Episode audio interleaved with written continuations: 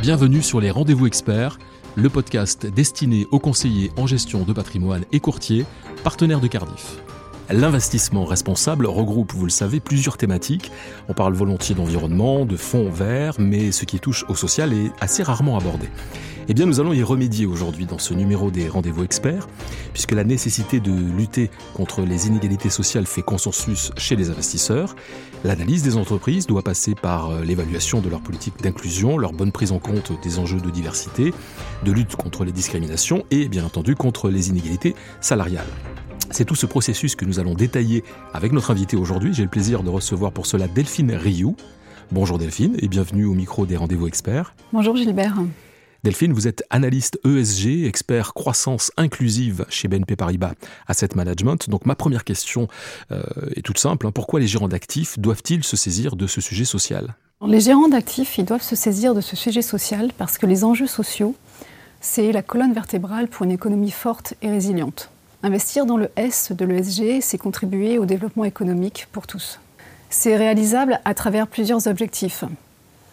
Garantir des rémunérations décentes, assurer des emplois stables, favoriser la mobilité sociale à travers une diversité large ou de la formation continue, s'assurer de standards minimums sociaux dans les chaînes d'approvisionnement et garantir l'accès à des besoins primaires tels que la santé ou l'éducation. Pour un gérant, il est clé d'investir dans un développement économique qui bénéficie à tous parce qu'il va être vecteur de bien-être, de cohésion, et donc in fine d'innovation, de qualité et d'une culture d'entreprise qui va être forte et qui va permettre de résister au changement, de s'adapter et donc de performer financièrement. A contrario, si le développement économique ne bénéficie pas à tous, il va exister des inégalités sociales. Et ces inégalités sociales, elles vont se traduire d'un point de vue économique par une stagnation du pouvoir d'achat des classes moyennes. Et donc, in fine, une baisse de la demande, une économie atone, voire même une crise économique. Ces enjeux sociaux, ils ne sont pas seulement du ressort des pouvoirs publics. Et c'est pourquoi c'est important d'investir dans les entreprises, parce qu'elles peuvent être un levier de transformation de ces problématiques sociales. Quels sont les outils qui sont à disposition des gérants d'actifs? Il y a une palette d'outils. Le premier d'entre eux, je dirais, c'est de s'assurer que vos investissements respectent le pacte mondial des Nations Unies. Ce pacte mondial des Nations Unies s'articule autour de dix grands principes qui régissent la vie d'une entreprise et cela va du respect des droits de l'homme à l'absence de corruption. Le deuxième outil, ce sont les politiques sectorielles. À travers les politiques sectorielles, ce que l'on cherche à faire, c'est exclure un certain type d'entreprises dans les secteurs qui sont à risque d'un point de vue social à cause des modes opératoires. Il peut s'agir par exemple des secteurs miniers, agriculture ou, tabac. Le troisième outil, ce sont les modèles de notation ESG. À travers les modèles de notation ESG, vous allez traduire les enjeux sociaux en indicateurs. Par exemple, si vous souhaitez vous, vous attaquer au problème de la précarité, vous allez noter, évaluer l'entreprise sur la qualité de son dialogue social. Si vous vous intéressez à l'enjeu de la diversité, vous allez évaluer la qualité des programmes de diversité de l'entreprise. Si vous souhaitez agir sur l'accès aux besoins primaires, vous allez noter les entreprises sur la capacité à, produire ou à proposer des services qui vont répondre à un besoin social. Le dernier outil, c'est le stewardship. Alors, le stewardship, qu'est-ce que c'est? C'est le vote aux AGM, c'est l'engagement avec les entreprises et les pouvoirs publics. Le vote aux AGM, c'est un outil puissant pour faire passer des messages aux entreprises. Cet outil, il se décline en politique, notamment sur les sujets sociaux, à travers la politique de vote sur la rémunération des dirigeants et à travers la politique de vote sur la diversité des conseils d'administration. Est-ce que c'est un sujet qui suscite l'engouement dans le monde financier actuellement? Oui, c'est un sujet qui, suscite l'engouement, euh, je dirais, des investisseurs et euh, aussi des pouvoirs publics. Euh, et tristement, je dirais que le Covid a été un facteur parce qu'il a montré de manière concrète les inégalités sociales.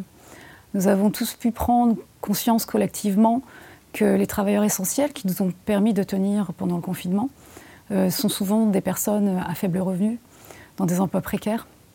Et par ailleurs, en parallèle, euh, il y a des personnes qui ont perdu leur euh, travail du jour au lendemain à l'annonce des confinements.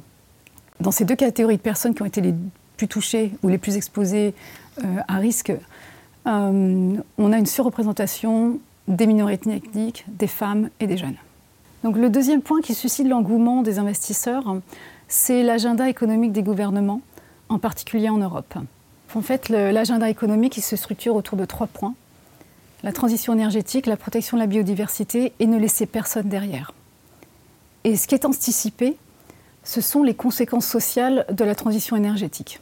Pourquoi? Parce que passer d'une économie basée sur les énergies fossiles à une économie bas carbone, cela implique pour les entreprises de changer radicalement leur mode de fonctionnement, leur mode de production. Et il va s'agir donc pour elles de pouvoir gérer cette transition à court terme, notamment avec un effort significatif sur les compétences des salariés, pour pouvoir ensuite en bénéficier à long terme. Les investisseurs se mobilisent sur ces deux sujets, les inégalités sociales d'une part et les conséquences de la transition énergétique sur les emplois d'autre part.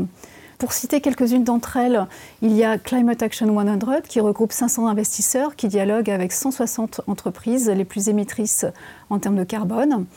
Il y a également Finance for Tomorrow en France ou encore Just Transition Initiative au Royaume-Uni. Et pour terminer, il y a les PRI, donc euh, des Nations Unies, qui viennent de lancer une plateforme dédiée à la croissance inclusive.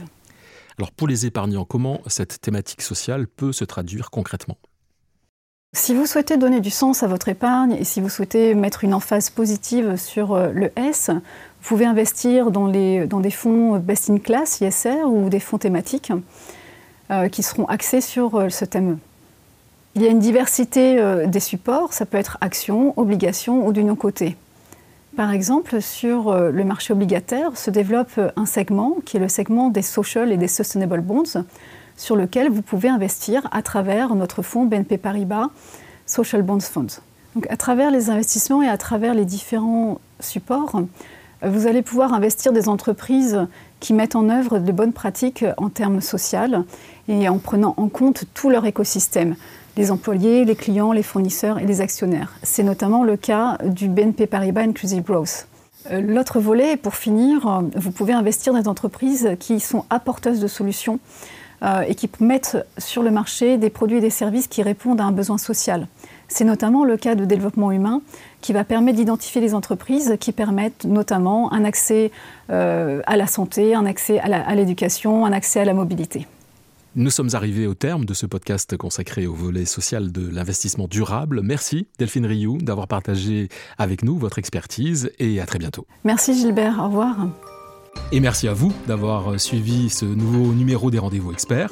Alors si vous avez aimé ce podcast, partagez-le, commentez-le et n'hésitez pas à nous faire part des sujets que vous aimeriez que nous abordions ensemble.